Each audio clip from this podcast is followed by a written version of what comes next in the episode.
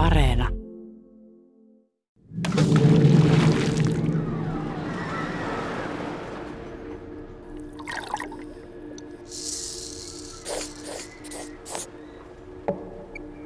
Neliöhän on yksi poikkeuksellisen kauniista perusmuodosta, kun se on niin säännöllinen. Siinä on neljä samanpituista sivua ja 90 asteen kulma joka kulmassa.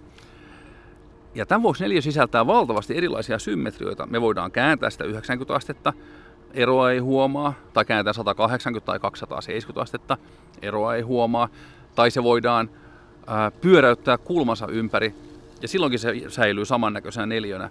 Ja kaikki nämä symmetriat tässä tuo neliölle tämmöistä kutkuttavaa sisäistä maailmaa. Siinä missä ympyrä viittaa päättymättömään maailmankaikkeuteen, aurinkoon ja Jumalaan, neliö on maanpäällisen elämän rajallinen symboli.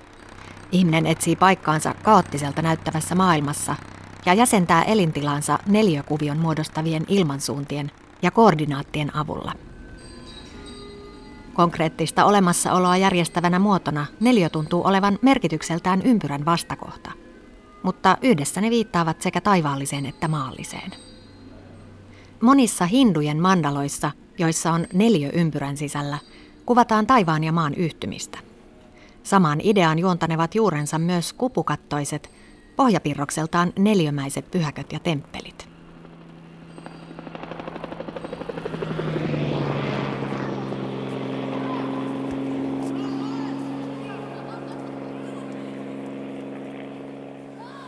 Suurkaupungin siluetti koostuu nelikulmioista, kun talot piirtyvät taivasta vasten ja nelikulmaiset ikkunat loistavat valoa. Taulut, lomakkeet, pikselit, kirjat, televisiot, postilokerot, jalkapallokentät, liput ja läppärit ovat nelikulmioita. Mutta miksi isot ja pienet kaupungit näyttävät ylhäältä päin katsottuna ruudukoilta, jotka koostuvat pienistä neljöistä? Ruutukaavan historialliset juuret kurottelevat parin tuhannen vuoden taakse kertoo aikaisemmin museoviraston johtajana pitkään toiminut dosentti Juhani Kostet. Antiikin Roomassa sotimistapakin oli semmoinen, joka perustui ihan neliöihin. Ne leirit oli tämmöisistä kortteleista muodostuvia, neliömuotoisista kortteleista muodostuvia. Ja siellä Roomassa oli semmoinen Vitruvius, joka kirjoitti aika paljon. Vitruviuksen kirjoituksia on säilynyt sitten. Ne löydettiin sitten renesanssiaikana 300 400 1500-luvulla ja niitä ruvettiin hyödyntämään aika paljon eurooppalaisen kulttuurin rakentamisessa, nimenomaan se, se renesanssikulttuurin rakentamisessa. Tällä tavalla se on antiikista sitten kulkeutunut tänne meidän suuntaan tämä tapa rakentaa kaupunkeja. Juhani Kostet on tutkinut suomalaisia kaupunkikarttoja 1600-1700-luvulta, jolloin Suomi oli siis vielä osa Ruotsia. Kustaa toinen Adolf oli kiinnostunut sotilas- ja linnoitusarkkitehtuurista, ja hän toi ruutukaavan idean myös Suomeen. Eräs kuninkaan korkea virkamies sai 1600-luvun alussa tehtäväkseen järjestellä Ruotsin maanmittauksen uudelleen. Samalla käynnistyi asemakaavojen muuttaminen renessanssi-ihanteen mukaisiksi. Mutta miksi vanhat sokkeloiset kadut haluttiin korvata suorakulmioista koostuvalla ruutukaavalla? Siellä on varmaan taustalla montakin asiaa, mutta yksi on tietysti puolustus. Eli ne vanhat kaupungit, jotka oli, oli hyvin sokkeloisia keskiajalla rakennetut kaupungit ja kun jousi oli tärkein ase, niin, niin mutkaiset kadut oli sellaisia, että niissä oli vaikea ampua jousella, kun se oli kuitenkin se linja suora. Ja, ja tuota, sitten kun tuli tuliaseet käyttöön, niin sitten tarvittiin vähän toisenlaista kaupunkirakennetta myöskin kaupunkien puolustamiseen. Meillä, meillä Suomessa nousee hyvin, hyvin yleisesti sellainen ajatus, että paloturvallisuus olisi kaikkein keskeisin asia. Juhani Kostet kertoo laskeneensa, että esimerkiksi Suomen vanhin kaupunki Turku paloi keskiajalta vuoden 1827 suurpaloon yli 30 kertaa. Uusiin vasta perustettaviin kaupunkeihin – Ruutukaavan suunnittelu oli suhteellisen yksinkertaista. Tehtiin mittaukset ja sitten tonttien paikat paalutettiin maastoon. Mutta kun virkamiehet lätkäisivät renessanssi-ihanteen mukaisen ruutukaavan sokkeloisten kaupunkirakenteiden, katujen ja talojen päälle, syntyi isoja ongelmia esimerkiksi maanomistukseen liittyen. Juhani Kostet on tutkinut, että monesti ruutukaava-uudistukset toteutettiinkin käytännössä vasta isojen kaupunkipalojen jälkeen.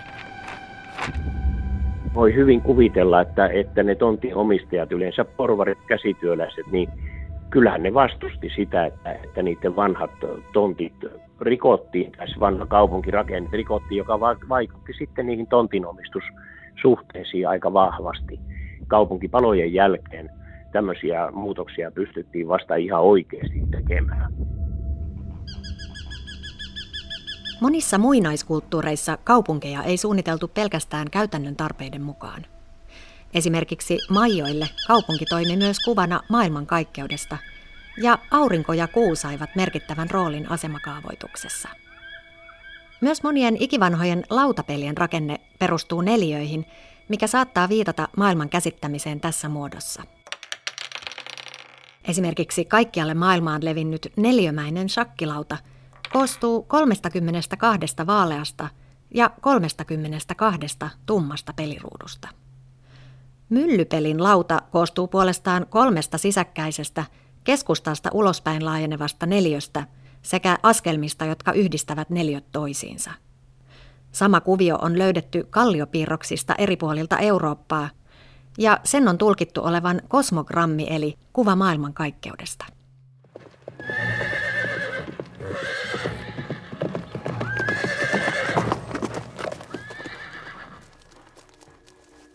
Alea iacta est, arpa on heitetty. Nämä kuuluisat sanat lausui Julius Caesar, kun hän lähti joukkoineen ylittämään Rubikonin jokea valloittaakseen Rooman. Tässä ilmauksessa viitataan arpaesineeseen, joka edusti varhaista versiota meidän tuntemastamme arpakuutiosta eli nopasta. Alea arpa oli litteä, suorakaiteen muotoinen laatta, jota pyöräytettiin hyrrämäisesti. Vastausvaihtoehtoja oli täten kaksi, eli arvontatapa muistutti kolikon heittämistä. Varhaisimmat kuutiomaiset nopat valmistettiin eläinten hampaista ja lampaiden tai vuohien pienistä hulmikkaista nilkkaluista, eli telaluista. Luiden sivuihin alettiin raaputtaa merkintöjä, ja pian varhainen versio arpakuutiosta oli syntynyt. Esimerkiksi Vantaalla sijainneen Gubbakkan keskiaikaisen talonpoikaiskylän sekä Helsingin Pitäjän kirkonkylän pappilan arkeologisilta kaivauksilta on löydetty arpakuutiot, jotka muistuttavat hyvin läheisesti toisiaan. Kuutiot ovat pikkuruisia, vain noin 7 ja 8 millimetrin kokoisia, ja arvion mukaan ne ovat tuoneet jännitystä peliiltoihin noin 500 vuotta sitten.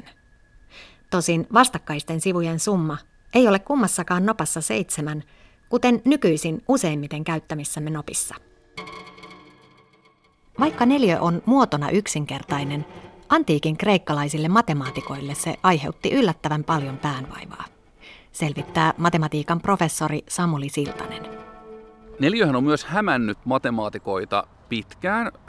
Pythagoran aikana muinaisessa Kreikassahan rakastettiin kokonaislukuja ja murtolukuja. Pythagoraan koulukunta oli ehkä semmoinen jopa puoliuskonnollinen kultti, jossa kaikki haluttiin nähdä kokonaislukujen valossa ja korkeintaan murtolukujen.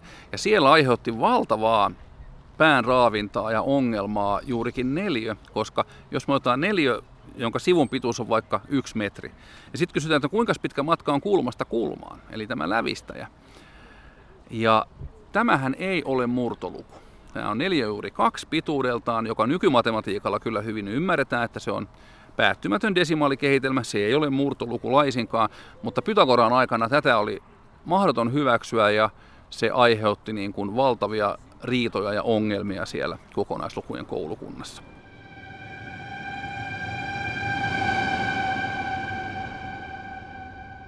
Yksi tunnetuimmista neljöstä johdettavista symboleista on hakaristi. Ennen toisen maailmansodan antamaa veristä leimaa, hakaristi eli svastika on eri puolilla maailmaa lukuisissa eri kulttuureissa ja uskonnoissa mielletty hyvän onnen symboliksi. Sen ikivanhasta syntyperästä on lukuisia teorioita. Merkitystä on etsitty siitä, kun kahta puutikkua hierotaan yhteen tulen sytyttämiseksi. Kun taas toiset ovat nähneet kuviossa otavan kierron suhteessa pohjan tähteen. Yksi koulukunnista arvelee sen syntyneen yksinkertaisesti neljöstä. Nelikulmiolla voi myös kertoa tarinoita. Nykymuotoinen sarjakuva syntyi 1800-luvun lopulla – kun amerikkalaisissa sanomalehdissä alkoi ilmestyä sarjakuvastrippejä. Alansa eurooppalaiseksi ikoniksi nousi belgialaissyntyinen Tintti, jonka seikkailut alkoivat vuonna 1929.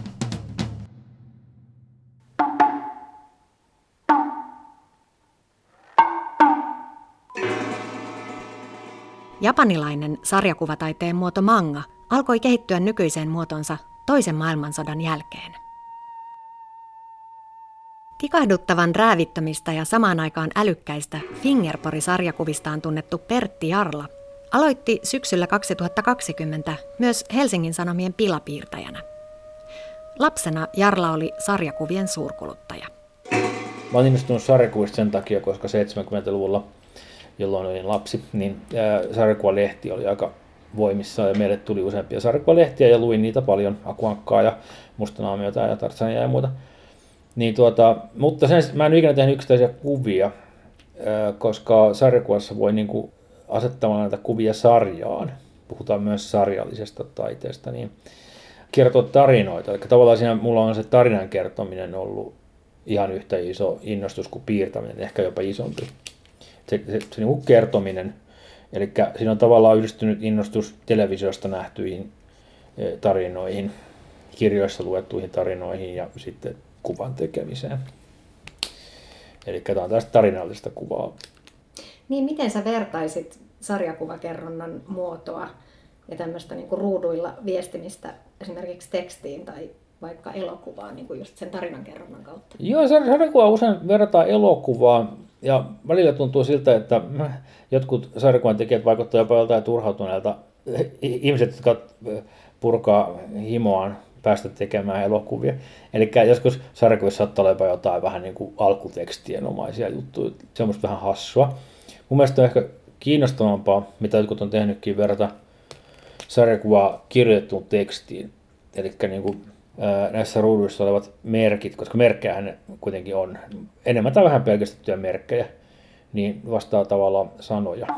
Eli jos ekassa ruudussa on vaikka joku pallonaama, niin se vastaa tietenkin sanaa ihminen tai mies tai nainen. Ja sitten tota noin, niin seuraavaksi jos vaikka auto kiitää, niin ihminen kulkee autolla.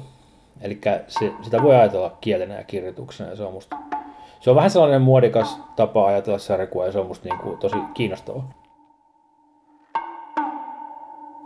Mitä nelikulmio piirtämisen alueena ja viestimisen alustana merkitsee sarjakuvataiteilijalle?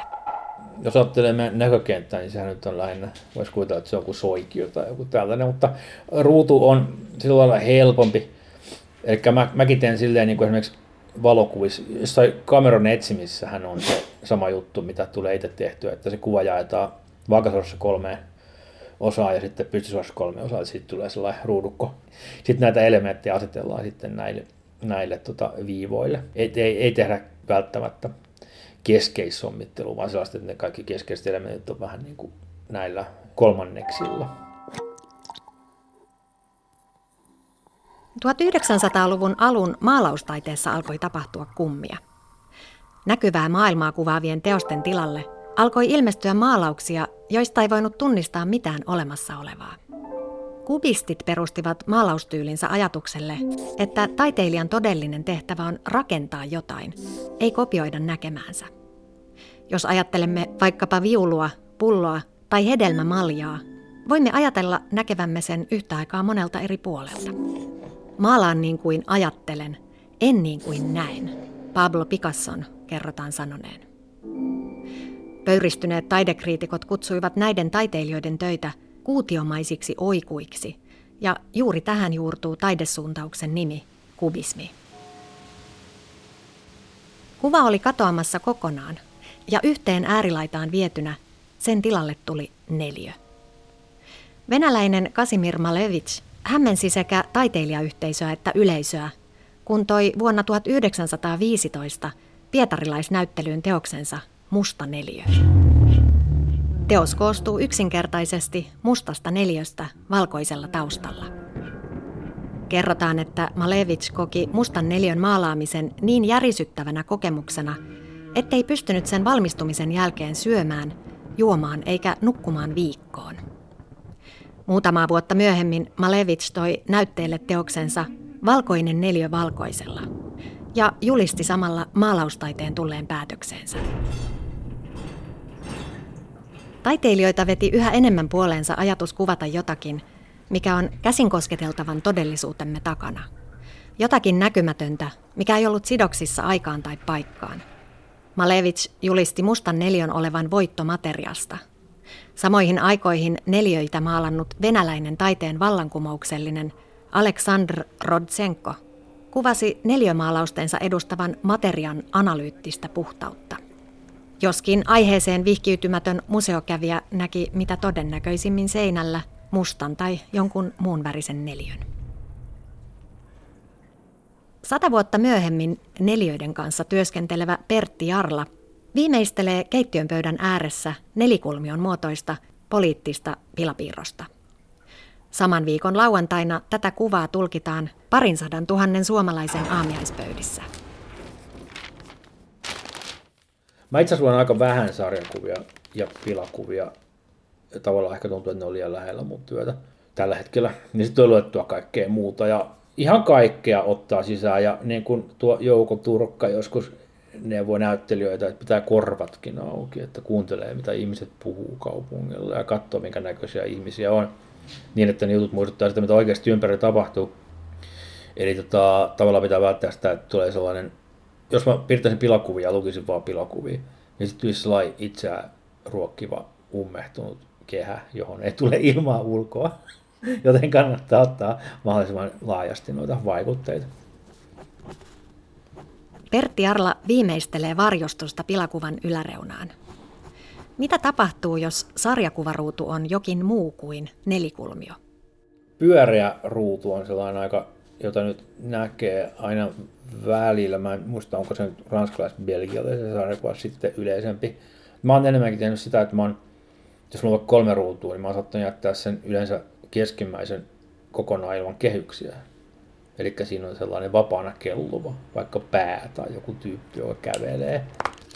Minkä merkityksen se sitten tuo, jos, jos kuvalla ei ole ikään kuin sitä ruutukehystä? Hyvä kysymys. Se jää jotenkin, tavallaan se korostaa niitä ympäröiviä et jos, jos jossain on ruutu, jossa ei ole kehyksiä, niin tavallaan se, ne muiden ruutujen raamit pikkusen siinä korostuu. Ja joskus tota, otetaan vaikka 70-80-luvun englantilaisia toimintasarjakuvia, niin niissähän se on ihan käsittämätön villiä. Ei ole yhtään suoraa reunaa yhdessäkään ruudussa, on sellaisia niin kuin räjähdyskuvion muotoisia ruutuja ja sitten se on tietysti dynaamisempi olevina. Ja sitten jos joku hahmo vaikka tulee ruudusta ulos tai siinä ruudussa ei ole keyksää, niin sittenhän se tavallaan tulee sellainen, että se tavallaan murtautuu ulos niistä raameista, tulee päälle.